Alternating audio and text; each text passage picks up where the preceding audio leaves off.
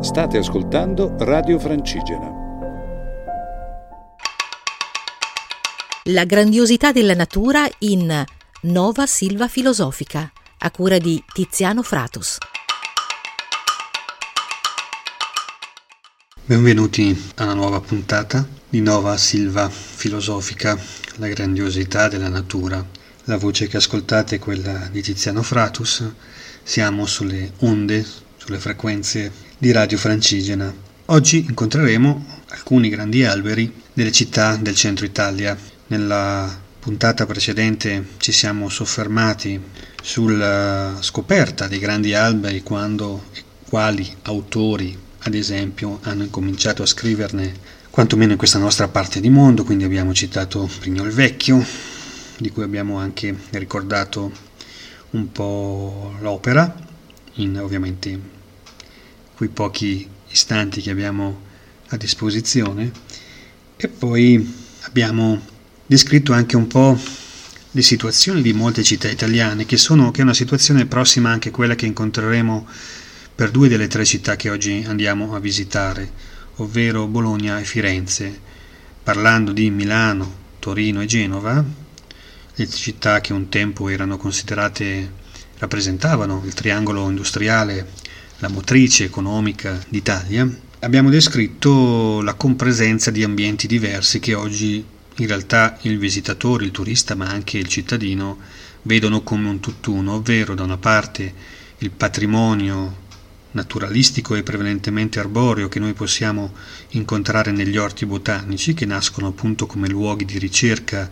per sintetizzare nuove medicine, quindi si studiavano prima le erbe e poi le piante di importazione a seconda anche delle mode e delle scoperte. E poi ovviamente i grandi giardini che dal Settecento in poi cominciano a diventare anche punto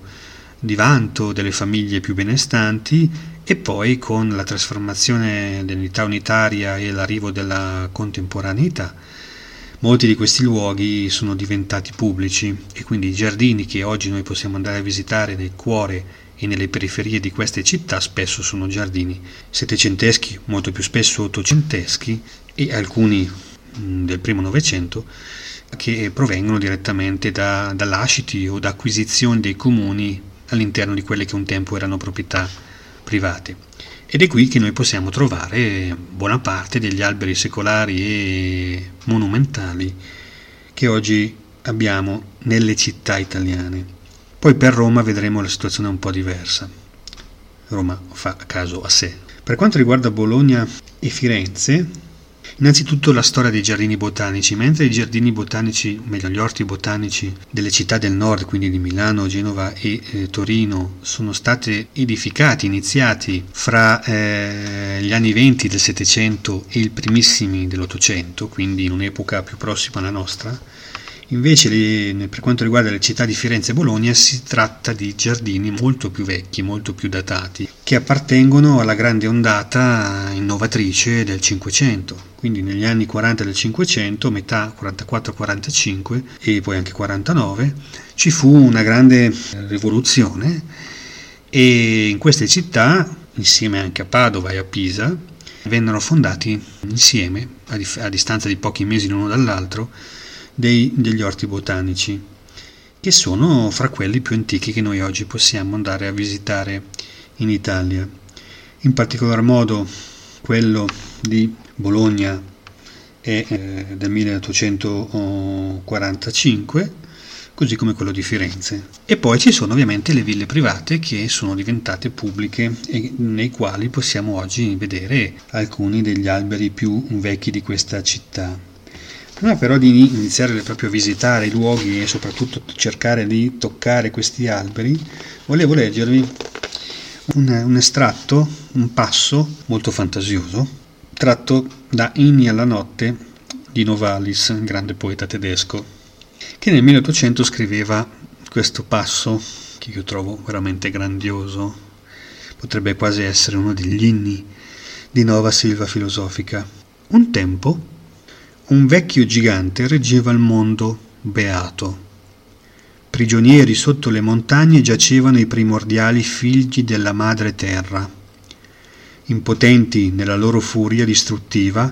contro la nuova gloriosa stirpe di dei e i loro congiunti, gli uomini felici. L'abisso verde scuro del mare era il grembo di una dea. Nelle grotte di cristallo un popolo opulento viveva nell'abbondanza, fiumi, alberi, fiori e bestie avevano sensi umani. Più dolce era il vino, donato dalla visibile, piena gioventù, un dio nei grappoli. Un'amorosa materna dea cresceva nei covoni pieni d'oro, la sacra ebbrezza d'amore, un dolce servizio alla più bella tra le signore divine. La vita scorreva come un'eterna festa variopinta dei figli del cielo e degli abitatori della terra, come una primavera attraverso i secoli. Questo appunto scriveva Novalis, così immaginavano il mondo gli antichi saggi.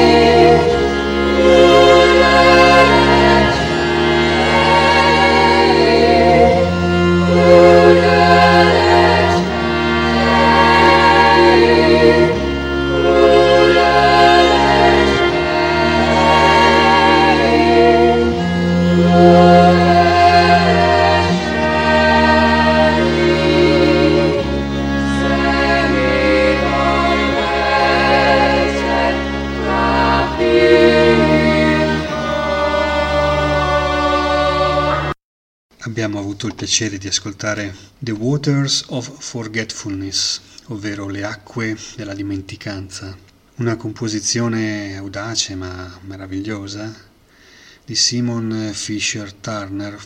è caro amico e autore della colonna sonora di diversi film di Derek Jarman. E in particolar modo questa arriva da un capolavoro come Caravaggio titolo originale Caravaggio 1610, cioè l'anno della morte di Caravaggio, che rappresenta dei, delle vette del cinema di Derek Jarman. Tra l'altro mai film fu più copiato di questo. In Italia c'è una certa tendenza ogni tot anni a fare un film su Caravaggio, che sia per la televisione o per eh, le sale cinematografiche, e molto spesso ci sono intere scene rifatte. La matrice è chiara, insomma, è appunto il Caravaggio visionario di Derek Jarman E Simon Fisher Tanner è, un, è un musicista che ha attraversato gli anni 80, gli anni 90 e anche questa prima parte del nostro secolo, passando dalla musica dei suoi tempi, quindi la musica pop degli anni 80, a queste composizioni addirittura eseguite con strumenti eh, classici, medio, medievali. E, mm, e, le sue composizioni sono veramente molto emozionanti, alcune sono come questa lancinanti. Ho dimenticato di dire in precedenza che il passo che ho letto da Inni dalla notte di Novalis è tratto da un'edizione recente di Feltrinelli nell'Universale Economica, curata dalla filosofa Susanna Mati, che è tra l'altro anche un'amica nostra e delle nostre selve filosofiche. Ebbene, iniziamo a visitare gli alberi delle città, ovvero, anzitutto, arriviamo alla città di Bologna, la città di Bologna, città come abbiamo visto che ci offre la, la presenza di alberi nel giardino botanico, abbiamo già ricordato che si tratta di uno degli orti botanici più annosi d'Italia. E all'orto botanico fra i diversi alberi interessanti vi sono ad esempio un cipresso di Montezuma che è un albero che è una specie importata appunto dal Messico un grande cipresso. Ci sono esemplari di questa specie, ce n'è uno famoso a Oaxaca che è stato visitato da vari scrittori nell'arco del tempo, eh, da von Humboldt eh, nei suoi viaggi in Sud America fra 1799 e 1804, piuttosto che da, eh, da filosofi ed è uno degli alberi oggi considerati più grandi, più grandi del mondo, quindi delle dimensioni che anche per noi italiani che abbiamo e ospitiamo degli alberi davvero singolari eh, forse non, è, non, sono propriamente mh, immaginabili. Comunque di specie di cipresso di Montezuma ce ne sono in vari orti botanici, per esempio ce n'è uno butteratissimo, piramidale, eh, me ne ricordo al, all'orto botanico di, di, Firenze, al Giardino dei Semplici, che vedremo anche eh, nel proseguo di questa puntata, e ce n'è, ce n'è uno molto giovane al, all'orto botanico di Roma, e, e c'è questo cipresso di Montezuma all'orto botanico dell'Università di Bologna, che è un orto botanico piccolo, con delle serre molto interessanti e dove c'è questo albero che viene sostenuto, lo riconoscerete perché si trova a un certo punto, praticamente si, si entra all'orto botanico, si passa attorno all'edificio delle lezioni dell'università, si raggiungono delle serre, si gira ancora attorno a queste serre si arriva ad altri alberi. Un albero molto particolare è un albero completamente cavo, eh, potete proprio entrare, no? la, la, cavità è alta come un uomo adulto e a fianco c'è questo albero sorretto, sempre verde, uno dei pochi sempreverdi dell'arboreto di Bologna, sorretto da, una, da, un, da, un, da, una, un sostegno metallico, una vera stampella tipo eh, i giardini molli di, che disegnava Salvatore Dalì e questo è il cipresso di Montezuma. Un altro albero molto bello di questo giardino, per esempio, è un, un, platano, uno dei maggiori platani della città di Bologna, anche se quelli più panciuti si trovano in realtà ai giardini della Montagnola. I giardini della Montagnola si trovano proprio nel centro della città, si trovano se uno esce dalla stazione di Bologna, segue la strada semplicissima, si attraversa una grande piazza e si arriva all'ingresso di Viale d'Indipendenza e dalla parte opposta ci sono questi giardini che si vedono proprio bene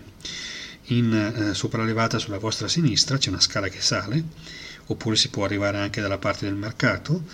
e questi giardini della Montagnola sono dei giardini che ospitano molti platani, Insomma, il platano è proprio il, il, è l'albero re di questo giardino, ce ne sono moltissimi. E ce n'è uno particolarmente bello che è anche qui doppio, tipo i vulcani del Conte Silva di Milano, no? del parco di Villa Litta a Milano, come che raccontavo la volta scorsa. E qui c'è uno dei due platani più grandi della città di, di Bologna, anche qui appunto un platano doppio, come vi dicevo. Un altro platano che io ho visto successivamente, non ho potuto scrivere nei Giganti Silenziosi, ma mi è stato eh, mostrato nei mesi scorsi. È un platano molto bello, anche qui doppio, eh, molto grande, eh, si parla di alberi che probabilmente hanno un'età intorno al secolo e mezzo, forse qualche decennio in più, e, ehm, che è all'interno di un, di, un, di un asilo, di un edificio che è stato costruito nel corso del Novecento, in epoca fascista, si riconosce la forma un po' a, che vagamente ricorda eh, il sommergibile e eh, all'interno c'è questo asilo con dei bambini fortunatissimi che possono andare a giocare nella stanza del grande albero con le, con le chiome che escono proprio, che dominano l'edificio. E dal, dall'interno del, dell'asilo appunto c'è questa stanzetta dove loro possono andare proprio a accarezzare l'albero. E l'albero è cavo e quindi si può entrare sotto i bambini talvolta giocano lì dentro quindi è veramente uno degli asili più belli secondo me più fortunati presenti non solo a Bologna ma direi in Italia. E questi sono appunto due dei maggiori alberi della città di Bologna. Un altro albero totemico della città di Bologna si trova a piazza Malpighi, a poca distanza dal, dalla chiesa di San Francesco, che venne pesantemente bombardata durante la seconda guerra mondiale e poi in buona parte ricostruita e c'è questo grande, bellissimo platano, che è un platano, anche questo ultrasecolare, che eh, si può vedere prevalentemente attraversando la piazza. Alla sua base, oggi è in proprietà privata, c'è un ristorante, quindi se la sera volete andare a mangiare sostando sotto le chiome di un grandissimo albero monumentale, a Bologna sicuramente potete andare in questo ristorante di Piazza Malpighi e poi c'è il piccolo Parco Melloni, non proprio nel centro storico della città, ma comunque a poca distanza. Il Parco Melloni è un parco molto piccolo, dove c'è però un albero particolare, c'è una sequoia, una sequoia costale, la sequoia detta della California, ed è una delle due grandi sequoie della città di Bologna. Ce n'è un'altra, altrettanto bella, sull'isolotto che decora la parte umida dei giardini Margherita, che sono in realtà i giardini per antonomasia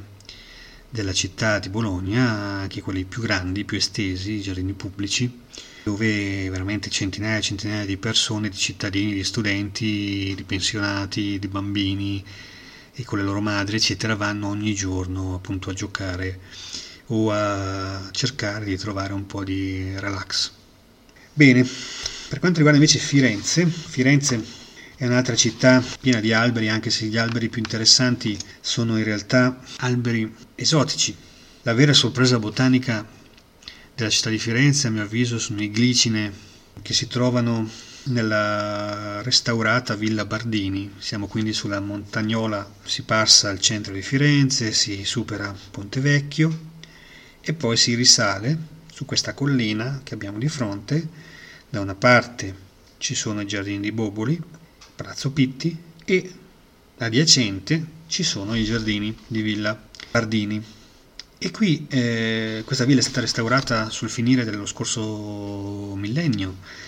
e è stata restaurata e ritorna, resa di nuovo al, alla, alla, visita del, del cittadino, del visitatore. E c'è questo meraviglioso, incantevole, lungo, sono un centinaio di passi di magia sospesa,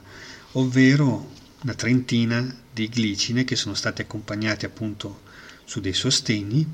e oggi vanno a disegnare un unico enorme glicine monumentale. E andare a vederlo quando è nella prima fioritura nel mese di aprile è una delle esperienze estetiche che un cercatore d'albero, che un dendrosofo, che un eh, arbonauta, chiamatevi come volete, può fare fra le più belle di tutta l'esperienza del nostro bel paese. Io l'anno scorso ho avuto il modo, mentre scrivevo appunto i giganti silenziosi, di poterlo visitare proprio nei giorni della piena fioritura, in una giornata splendida con un cielo terso, altissimo, ed era un incanto tutte le persone che come me si trovavano a visitare questi, questa magia sospesa dei glicini di Villa Bardini sono rimasti incantati, è un, un ricordo indelebile, veramente meraviglioso. i profumi, i colori, sono tre tipi di glicine diversi che quindi mischiano anche delle sfumature di colore, no? più violacee, più rosacee, veramente straordinario. Poi ovviamente il Giardino dei Semplici a Firenze che è um, un luogo obbligato insomma e qui possiamo vedere l'albero più vecchio che è un tasso oppure c'è una sughera molto bella con un tronco cavernoso davvero straordinario un pino calabro che è di fronte alla grande sughera e ci sono anche altri alberi esotici molto interessanti. C'è una zelkova, un olmo del Caucaso che ha una bellissima corteccia rugginosa. E poi c'è il famoso albero becco, l'albero che è un calocedro, un albero, una conifera del Nord America, della California, che si trova nel piccolo parco del Bobolino. Il Bobolino è un parco poco distante da Boboli, ma si deve seguire quel corso AS che risale la collina verso Piazzale Michelangelo, a metà più o meno di questa salita c'è questo piccolo spazio verde, quasi dimenticato, dove al centro c'è proprio questo bellissimo albero, si chiama albero becco, qualcuno lo chiamava albero becco perché ha due tronchi, due rami laterali che sembrano delle corna, ecco. E poi si racconta che lì sotto, sotto questo albero un po' malconcio purtroppo, negli anni, nei decenni passati c'erano anche degli sposalizi audaci pare che tutte queste coppie in realtà poi abbiano divorziato, ma non ne abbiamo la completa certezza. E poi adesso arriviamo invece alla città di Roma. Roma ovviamente è la città eterna, la città dove noi andremo a vedere tantissime meraviglie dell'arte, eh, le terme di Diocleziano, i musei, i Vaticani, eh, le chiese, il Caravaggio, prima si citava Caravaggio, ma insomma anche i veri Caravaggio che noi oggi possiamo andare a vedere nelle tante chiese di Roma, e senza parlare del cibo, senza parlare della gente, senza parlare delle mille offerte, delle mille possibilità della città di Roma. Però Roma è anche una città di alberi, è una città con un patrimonio arboreo immenso, difficilissimo da gestire, tant'è che spesso una volta all'anno almeno succede purtroppo qualche disgrazia, proprio perché riuscire a star dietro a tutti gli alberi della città di Roma è difficile e in più in questi ultimi dieci anni sappiamo quanto la gestione della città sia stata molto complicata e questo si è riflesso anche sulla stessa gestione del verde pubblico e quindi anche dell'albero. La città di Roma è una città un po' diversa rispetto alle precedenti perché è una città nel quale in realtà noi abbiamo una particolarità la particolarità della città di Roma è che ha una storia molto più antica rispetto alle altre città che abbiamo visitato fino adesso. E già dalla sua genesi la città di Roma aveva delle grandi ville come la stessa Villa Borghese, come Villa Ada oppure um, Villa uh, Doria Panfili, che erano città uh, che avevano già dei grandi boschi, dei grandi giardini. Poi la, le sensibilità dei secoli più vicini a noi le hanno abbellite in un modo più vicino alla sensibilità del nostro tempo. Quindi di luoghi dove andare a vedere dei grandi alberi Roma è pienissima, ce ne sono tantissimi. Per quello che noi oggi conosciamo, e che mi conferma anche mio caro amico Antimo Palumbo, storico degli alberi e forse più profondo conoscitore degli alberi della città di Roma, gli alberi più antichi di Roma sono i platani che ci sono a Villa Borghese. Eh, esiste un documento del 1650 in cui si parla di alberi che probabilmente sono i più antichi viventi a Roma e sono alberi quindi messi a dimora probabilmente appunto sul finire del 500 inizi del 600 proprio lì a Villa Borghese che oggi sono conosciuti sono platani orientali eh, bruttissimi pieni di, di, di, rami rotti piuttosto che di eh, perforazioni del tronco quella, quel tipo di bruttura che a noi piace molto, insomma.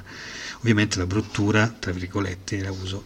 che noi possiamo vedere quando incontriamo dei platani che possono avere questa età, fra appunto i 350 e i 400 anni almeno. E ce n'è una, una dozzina, 13-14 se non mi ricordo male, platani orientali che si trovano in questa che viene chiamata dai romani vil, eh, la Valle dei Cani, ma che per fortuna ultimamente viene chiamata anche la Valle dei Platani e eh, assieme a questi vigliardi della città eterna di Roma ci sono anche dei platani, due altri platani probabilmente coetanei, eh, che si trovano alla, ai lati della scalinata di, disegnata da Ferdinando Fuga presso l'orto botanico. L'orto botanico ospita appunto questi diversi alberi interessanti, ma anche questi due platani, di cui uno è integro e si dice addirittura prima delle potature recenti che fosse alto quasi 40 metri, quindi era un, un albero assolutamente straordinario. E a fianco c'è quello che resta di un altro platano coetaneo che è stato purtroppo centrato da un fulmine e quindi il danno ha provocato un collassamento della sua struttura. E sempre all'orto botanico vi sono per esempio c'è un'altra sughera, noi abbiamo parlato, abbiamo citato la sughera del Giardino dei Semplici di Firenze, ma la sughera dell'orto botanico di Roma è altrettanto bella e ha questo imponente tronco spugnoso che possiamo accarezzare, no? davvero molto molto molto bello. E poi Villada, Villada ha un, un immenso parco, purtroppo tenuto non proprio bene, e, o meglio, certe zone sono meglio tenute, altre forse un po' abbandonate, e c'è un giardino all'ingresso di Villada, un piccolo un parco dei giochi per bambini, di fronte c'è un, picco, c'è un fico, ficus carica, quindi albero dei fichi che possiamo avere anche nel giardino di casa nostra o del nostro nonno o dei nostri nonni ed è però un fico secolare, quello è un fico davvero straordinario. Quel piccolo giardino si chiama Giardino eh, Isaac Rabin e, e lì c'è questo bellissimo albero un po' dimenticato, se non forse ricordato solo in estate quando offre i suoi frutti. E quello è comunque un albero che potrebbe essere un albero monumentale, ovviamente, rispetto alle dimensioni di eh, minuta monumentalità che può fornire un albero del genere. La città di Roma offrirebbe ancora tantissimi altri alberi, ma il nostro tempo è, è concluso. Ci sentiremo la prossima settimana per visitare invece i grandi alberi, alcuni grandi alberi delle città di Napoli, Palermo e Cagliari. Radio Francigena, un mondo in movimento.